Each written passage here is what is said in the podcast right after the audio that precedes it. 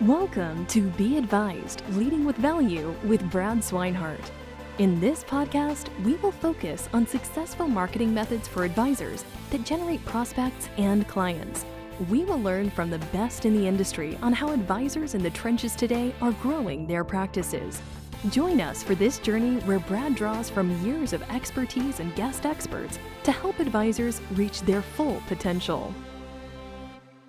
The phrase business development may sound imposing, it may even sound a little boring, but it doesn't have to be.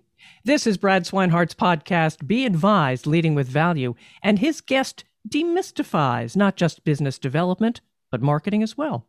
Duncan MacPherson is the CEO of Pareto Systems. He works with top notch professionals and companies in a wide range of fields, including financial services, insurance, and consulting, to create sustainable businesses in the knowledge for profit industry.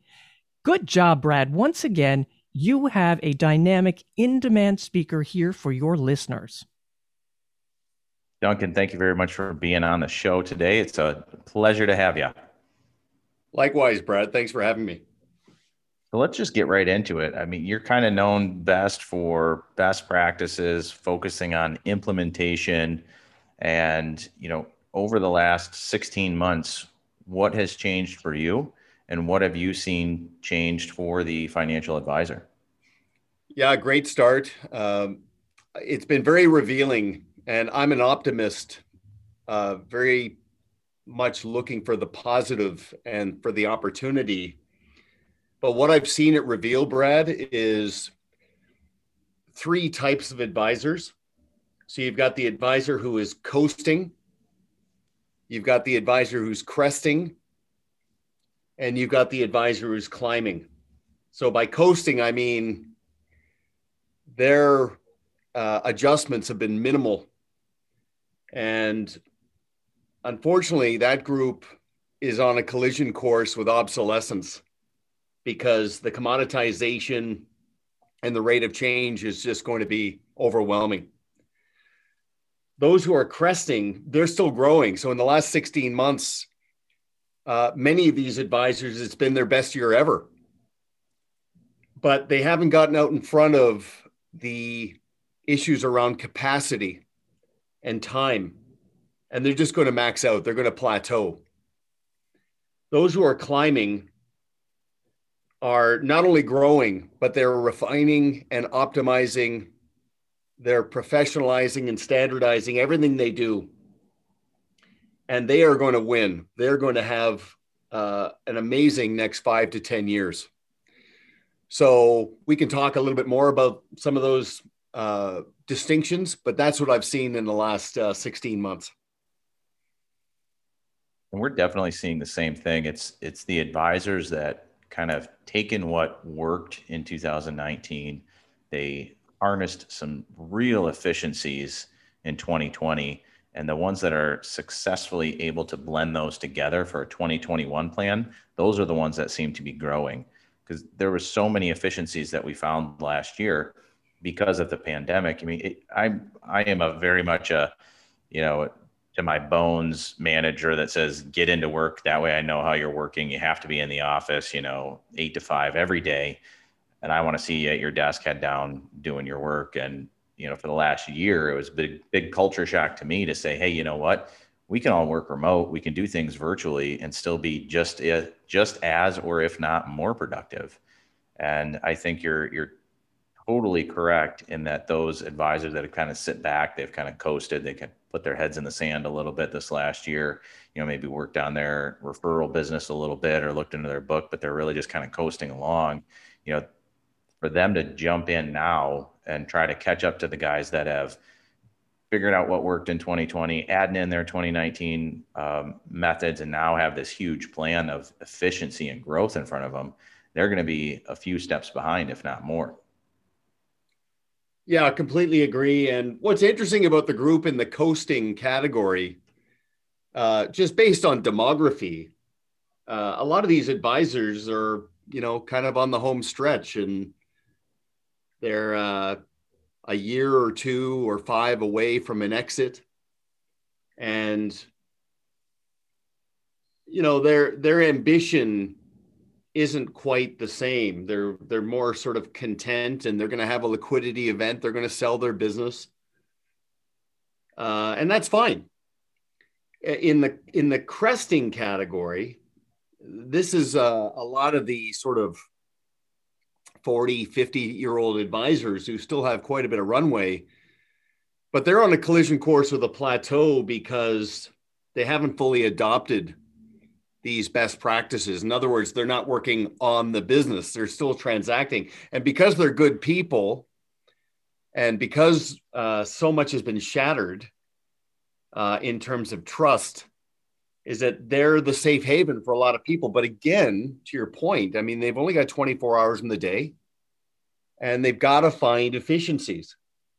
And that comes from working on the business. And uh, that's a fascinating group because I call that the movable middle, right?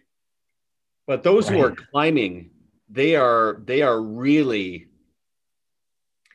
uh, you know, and a lot of these people were around in 08 and that was obviously quite a jolt, but they came out of 08 better than ever. And they're looking at this as an even another uh, level of opportunity. So I don't think there's a better time.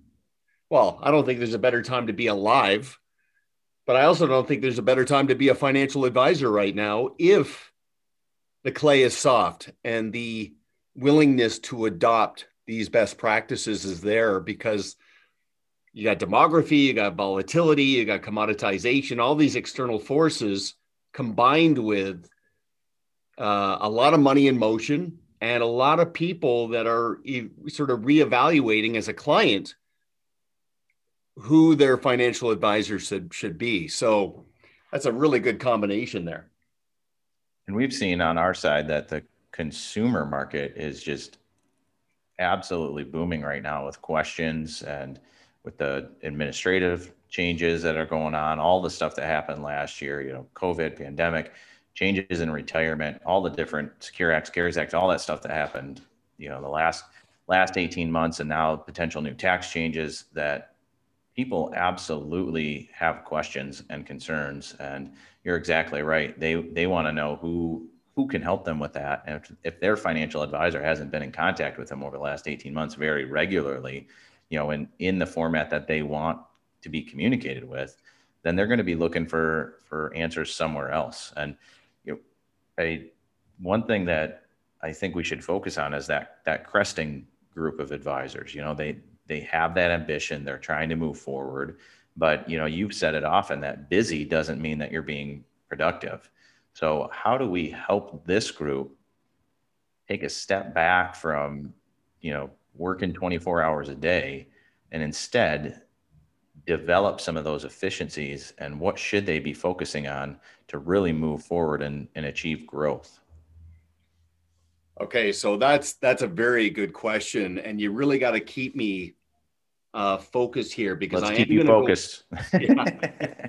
yeah, well, because I want to dissect that a little bit and then I want to answer the question. So make sure you, you bring me back because you look at the dynamic uh, around the consumer and the advisor. Uh, obviously, the alignment of interest has to be there, but there's all these disconnects. So, first of all, we all know the phrase uh, penny wise, pound foolish. Well, you think about all those consumers that said, okay, you know, I'm tired of paying my advisor 1%. I'm going to go do it myself. And I'm going to crowdsource my intel from, you know, Reddit or CNBC or whatever.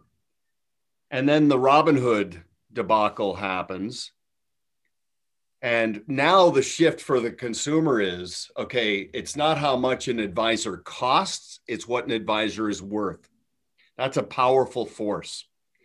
Number one.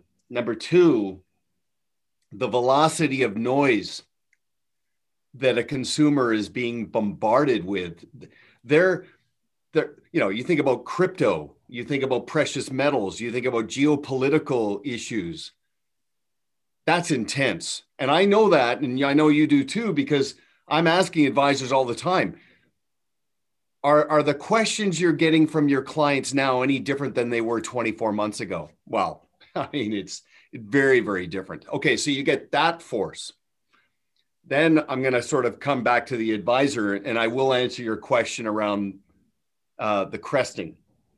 What separates the best from the rest is the best understand that you do not achieve professional contrast simply by being good at technical ability, meaning how they manage money. Okay, that's, I'm not going to trivialize it, but that is commoditized. In fact, I'm seeing advisors who are, for all intents and purposes, getting out of the wealth management business. And by that, I mean they're outsourcing the technical ability to liberate them to focus on what's proprietary to them. So they've realized okay, I don't just manage money, I manage a business and I manage people. So I'm managing a business to create a client experience and drive enterprise value. And I'm managing people to keep them loyal, to capture money in motion, and to drive advocacy. So the elite advisor knows I don't just manage money, I manage a business, I manage people. I'm going to treat all three with the same level of importance. And in fact, I might even uh, outsource some of the wealth management stuff, which means I'm going to get out of this sort of mindset of households and holdings. I'm going to get into models and platforms, a sort of almost a set it and forget it mentality to really focus on driving my enterprise value, creating a client experience that's attractive to a very attractive client, and raising the quality and quantity of introductions I receive because of advocacy. That's a big, big distinction in mindset that we're seeing, and I'm sure you are as well. Oh, absolutely. And and you couldn't have said it better that it there's so many parts of the job that are becoming a commodity that what an advisor that really benefits their practice is developing those relationship skills, developing understanding your clients. And one of the recent episodes we talked about just asking more questions. And we were we were focused on prospecting at that time, but the same is true with your clients. You you have to ask them questions. You have to develop that professional relationship with them so you know what's going on. And far more often people are concerned about other things in their life than the commodity of you know managing their money. That is that's a very enlightened comment. And um I, you know i don't want to overstate it but i am telling advisors that professionalize that. Like it's not just that you care about your clients. You care specifically about what they care about so, what I mean by that is okay, you're a goals based planner. What process do you have to really understand your client's goals to help them connect with you and understand that it's not what money is or how much I have, it's what it does. And by that, I mean, we, we have this very simple acronym uh, called FORM. So, FORM represents the four key components of a typical interaction between a financial professional and a client. Okay, which means they talk about the client's family, their occupational aspirations, and their recreational interests. Family, occupation, recreation. Money is a means to those ends. So all the goals a client's have a client has in those three areas, money makes happen. Okay. So when when when a financial professional makes this client facing and they they start having form conversations very deliberate it, it, changes the dynamic where it's not just that the that the advisor's a good person with good intentions and good qualities. They, they've taken it to another level. It becomes a best practice. And here's here's the kpi on that when an advisor gets a phone call from a client and the client says, Hey, Brad, uh, you got to do me a favor. I was talking to my buddy. He's a little freaked out. He's got his own business, a lot of pressure. Uh, we had a great conversation. I started talking about you. We really got into form. And uh, bottom line is, he wants to talk to you. So do me a favor. Would you just make some time and talk to my friend? What's happening there? The client has internalized the advisor's process that now they're socializing it and now mirroring it back on the advisor. And the client doesn't even realize it's happening. It's sub, it's subconscious. That's powerful. So and and that's always been prevalent but based on the bizarre disruption of the last 16 months it's never been more important than now and I think powerful is the exact word I was going to use to describe that because it is when you can convey a, a, message and caring so so poignant to your clients that then they mirror that and spread that word and bring in referrals at that point then you really are focusing on on what you should be when it comes to your clients. And one way i like to think about it is you know money or, or financial assets those are like the vehicle and we always talk about financial vehicles, but your clients, they don't necessarily want to talk about the car. They don't want to talk about the vehicle. They don't want to, they don't want to hear about how the engine works and, and what type of RPMs are optimal. What they want to talk about is the destination. What they want to talk about is getting to that destination. The vehicle that gets them there, yeah, that's that's neat and all, but that's not what they're passionate about. You don't go on vacation and think, "Oh man, I am so excited to get that rental car." No, you are you're excited to go sit on the beach. You're excited to go be with your family and watch a sunset. So if you can focus on the destination, address the vehicle, but focus on the destination, that's when you're going to bond with your client. And I think when you do that and you can showcase your real authenticity and compassion that you care about that destination they're trying to get to, that in turn is going to generate more referrals and help that client ultimately understand why you're in the business and why you put yourself there. So I can't believe that in 25 years I've never heard that analogy before. So I'll I'll be stealing that. Just so you yeah, know. you heard it here first. Just just put a little asterisk there and say that one. That one came from Brad. well, actually, um, my creativity is actually my ability to conceal my sources. So I have a rule of three, which means the first time I talk about that, I will give you credit. I'll say, it's like Brad said. the second time, it'll be, it's like someone said. Third time, it's like I've always said. It just, I've said it before. Yeah, I've heard it's it's been said, right? If you say it and then you can later say, well, it's been said. Yeah, I love that. And next, it's really funny. You could, if you borrow from one person, that's stealing, right? But if you borrow from lots of people, then that's called research. So just just grab one more person as a similar mentality, and then it could be yours. That's hilarious. But you know, but it is true. Uh, you know, clients they don't need to know everything you know. They just need to know that you know. And exactly, exactly. That that that your value is creating a trajectory. And you know what? You got me thinking about this to to because part of what you do, what I do, is to help an advisor expand their thinking I, you know, you think about advocacy. Okay, I say I say to advisors all the time, what's an advocate? And as you can imagine, they all say, well, that's somebody who believes in me and they they refer people to me. And I go, well, all right, you're you're you're you're half right. In truth, an advocate they're not just an advocate for the advisor, they're an advocate for the friend and they feel they're doing the friend a disservice by not making the introduction to the advisor. So I'm an advocate for you. I'm an advocate for the friend. I see the alignment of interests. I make the introduction. I expect nothing in return. And what's powerful about that is, in terms of you know karma, energy, is just creating that activity, just being referable and and and making advocacy something that's client facing that activates something in them where they feel like okay you know what? I'm not just going to endorse my advisor and say nice things about her. I'm actually going to go out of my way and take action and introduce someone to my advisor.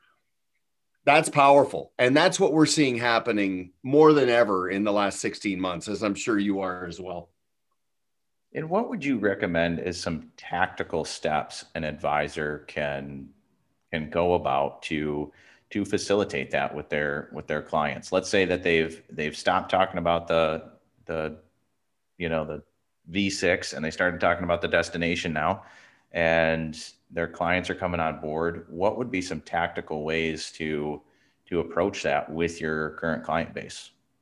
Yeah. Okay. So I'm going to answer that with two parts the why and the how. And I'll just build on that whole concept of advocacy. The first thing I ask advisors to embrace is the distinction between pitching and positioning. Okay, so in other words, I suggest that the advisor does not pitch the idea of a referral as a favor they are asking of the client. I want them to position it as a service they are providing to the client. Now, what does that look like? What that first of all means is the advisor does not ask for referrals, which is counter to what this industry has been telling advisors forever, right? Who else do you know? I get paid in three ways. I'm trying to grow my business and all that other nonsense that doesn't work because it makes the advisor look needy. Okay. So that's the first part position, don't pitch. Okay. So attract with stewardship, don't chase with salesmanship. That's the why. The how is be be for lack of a better analogy be the open kitchen okay like you know, my my favorite restaurants are an open kitchen. They're so proud of what they do, they show it off front and center. Okay, and it's it's very compelling, right? You walk into a great restaurant, it's an open kitchen. You just know it's going to be good. Okay, so what does that mean to an advisor? Well, you're not marketing to yourself. So don't operate in the back room behind a curtain trying to craft this clever phraseology. Just be completely open and forthright and transparent use social proof, be rational. What that means is, and I'll, I'll just give you an, uh, uh, an example here, Brad. Okay, you're my client, I'm your advisor. We're having a, a conversation, and you, for example, you say to me, So, how are you doing? And I say, Brad, I got to tell you something. I'm doing great. I know it's bizarre out there. But this is why I became a financial advisor. I mean, this doesn't even feel like work because this is where I really feel my sense of purpose, just helping people tune out the noise. It's like putting noise canceling headphones on. And as you can imagine, uh, I'm talking to a lot of friends and family members of clients who uh, have some nagging doubts, maybe about the track they're on, or they're a little confused about what's going on. And I got to tell you, the most fulfilling thing I do is meeting with someone and just helping them make informed decisions. Uh, I love what I do. Okay, so so what just happened there? Well, first of all, there's got to be conviction that it's actually true. You got to lead with your sense of purpose. This is why I became a financial advisor. And just use social proof. Tell a client that other clients are introducing people. And it's very rewarding. That's like the tip of the spear is just having a very open conversation about what's going on in your life and how fulfilled you are. And then you see where that lands. Here's what's going to happen one of two things a client's either going to say, Oh, that's cool. And then it's just over. So just drop it. You planted a seed. Or they're going to latch on and say, you know, that's funny. I was talking to my sister the other night, and she is a little freaked out. That response from a client is giving you permission to go into more detail. And, and, you know, we, we professionalize everything. Everything's a process. So we professionalize it with the why, the who, and the how. So tell your clients why you make why, why you make yourself available tell them who you're suited for, just remove that mystery, and tell them how to make an introduction. And I can get into that more if you want, but that's basically uh, rooted in permission marketing. That's how you open the conversation. But again, there's no expectation. I'm not looking needy. And obviously, it helps if that is true. And for most advisors, it is true. They're talking to more people who have more questions and more concerns. And the elite advisors, as you would know, Brad, they've never felt more of a calling uh, about their profession than they do right now, just based on everything that's swirling around. So let me stop there. I'll let you chime in. And if you want me to go further on that, I will. Well, what's really interesting is exactly what you said there. It really touches on things that we train advisors to do in a in a seminar or on a webinar. And very often it seems that people can dial it in and it makes sense when they're on stage, but they forget to use those same mentalities to bring those into conversations. You know, what Duncan just explained is, you know, start with your why, go through a tactical next steps, and highlight a story. All of those things I highly recommend when you're doing an in person event, you're doing a webinar. You know, tell them your why, tell them why you're there. You know, he very, um, very pointedly in, in his example there gave a tactical um, process for this is how I was talking to a client. They introduced me to their friend. We set up a phone call, and then he told a story of why that was beneficial, both to him tying back to his why, but also to that that friend and that client to, to make that client ultimately feel good.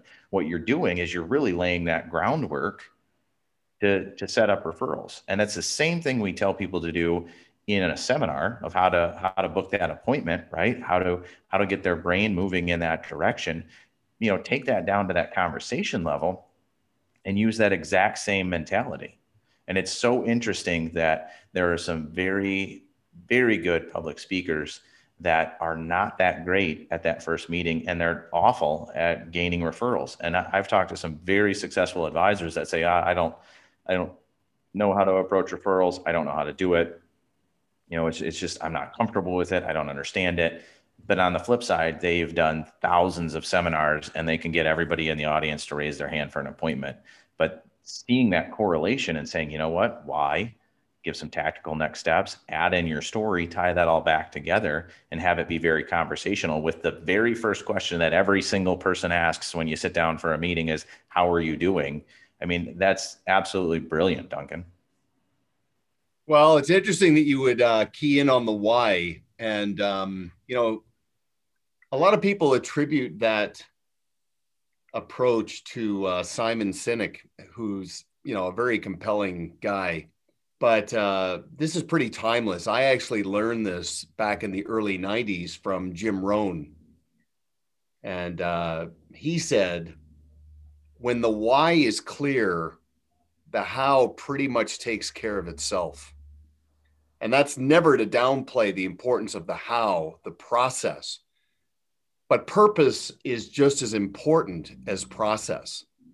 And when you can put them together hand in glove, it activates something. And Brad, you know, there, there's a guy you might have heard of. His name is Randy Schwantz.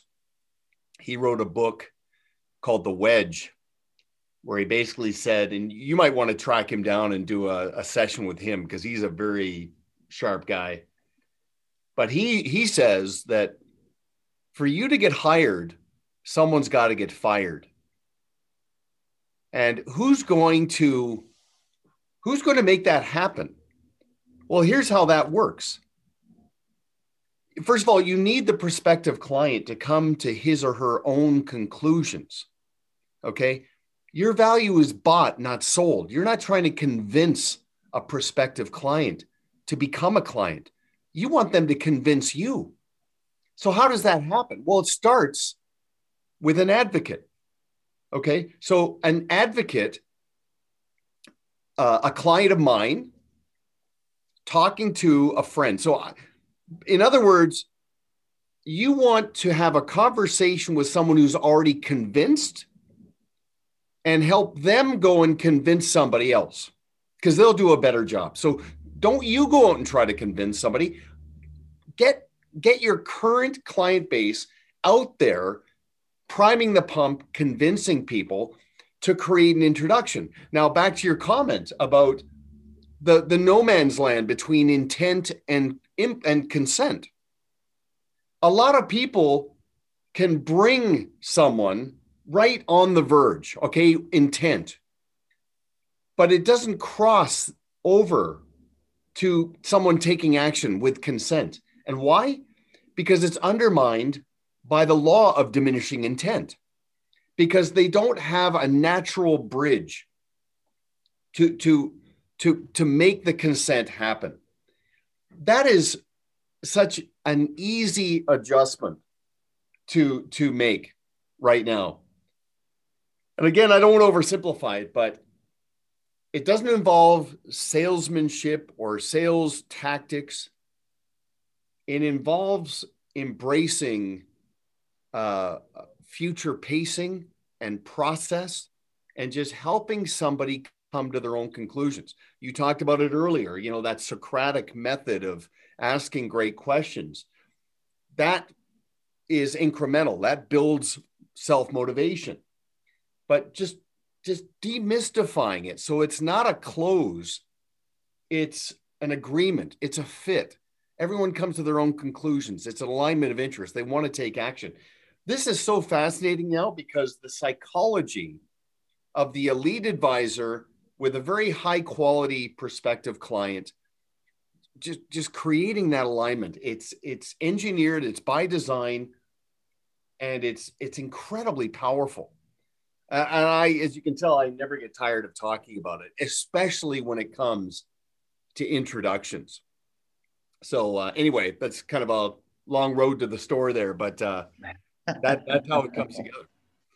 I love it, and you know, it's interesting too because so often on the show we talk about marketing, we talk about filling that funnel, and you know, it's it's almost like advisors think, well, I have to do marketing or I re- rely on referrals, but what they don't understand is how how correlated they are and how they really optimize each other. I was talking to a an advisor just yesterday who's used White Glove for four years. Every single piece of marketing he does is through us, and he said if if he calculates his total ROI with us over these four years, it's a nine to one, and that sounds great. And then he said, but actually, out of those clients I've picked up, out of those prospects I've gotten, I've gotten a ton of referrals as well. And if you add those in, because the the source of the you know the the fruit of the tree is still that white glove marketing message. It's actually a 21. He had this number right off the top of his head. He said it was a 21.4 to one ROI using our system. But the what I'm trying to dial back into is that it's not one or the other. It's how you blend those together and you stage that so that you're always looking to grow. And this has been a, a just a very complex episode. I loved having you on, Duncan. You know, I know we're hitting about time here. If we could do one more just value add takeaway, if you had one thing to tell advisors, you know, what they should focus on, how do they avoid that that shiny object mentality and really see growth? What would that be?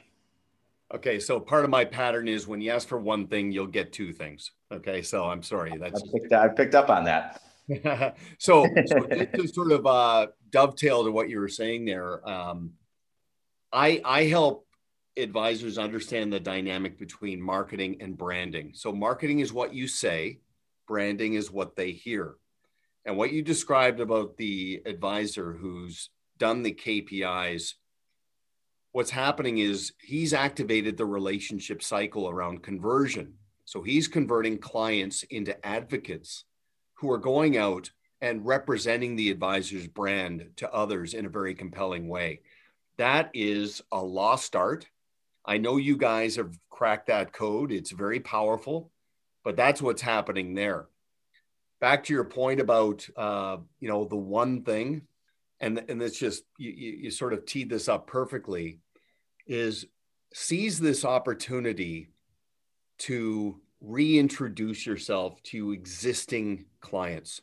And the best way to do that is, first of all, embrace the notion that the review meeting is obsolete. The concept of getting together with a client, whether it's on Zoom or face to face to rehash something that's already happened, There used to be a time that was enough. Now that's that's that's gone.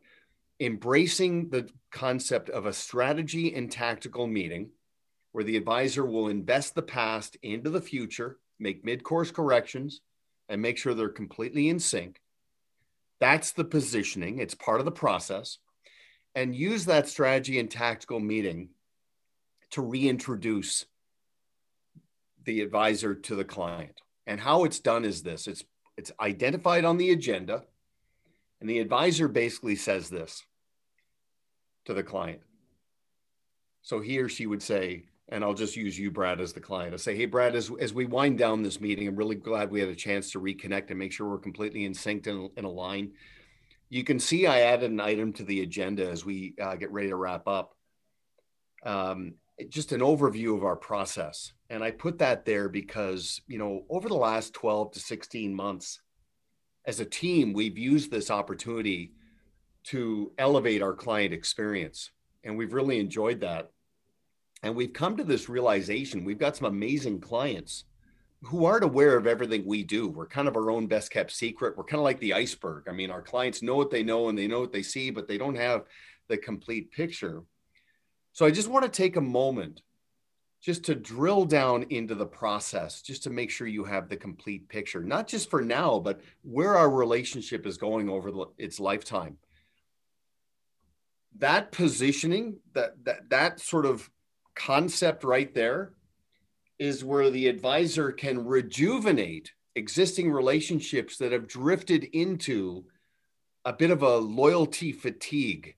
Okay. So the client trusts the advisor, but they don't have the complete picture. That rejuvenation has been absolutely incredibly powerful in terms of future pacing, capturing money in motion, and positioning for advocacy. So, Brad, if you want, I'll make two videos available to your uh, community. I've got one called The Review Meetings Obsolete and another one called Seven Pillars, One Process. They're very brief. Uh, the Seven Pillars video is all about not asking a client to buy something, but asking them to buy into something. These two drivers, if you were to say to me, what's what are the what are the basic components that have proven to be just absolute game changers for lead advisors, I'd say it was right there. And if you want us to make it, that available to your uh, followers, I'd be more than happy to do so. But uh, anyway, that's that's uh, my response to your question that you asked a long time ago. I love it. And we'd be happy to have those videos and we could throw those up in our captivating advisor page on White Glove and make those available to all our listeners and all our followers. That would be absolutely amazing. Thank you so much for being on the show today. I thought it was absolutely powerful. A lot of stuff to, to dive into. Really appreciate your time. Likewise. And thanks for being an advocate for the financial professional uh, in our group. Uh, it's very, very rewarding right now, as you know. And that is Duncan MacPherson, CEO of Pareto Systems, and Brad Swinehart, host of this podcast, Be Advised Leading with Value. Make sure you subscribe so you don't miss an episode, and you can go and show off a little bit. Sure, share with friends and colleagues. Thank you for listening to Be Advised Leading with Value with Brad Swinehart. Click the subscribe button below to be notified when new episodes become available. The information covered and posted represents the views and opinions of the guest and does not necessarily represent the views or opinions of White Glove. The content has been made available for informational and educational purposes only. The content is not intended to be a substitute for professional investing advice. Always seek the advice of your financial advisor or other qualified financial service providers with any questions you may have regarding your investment planning.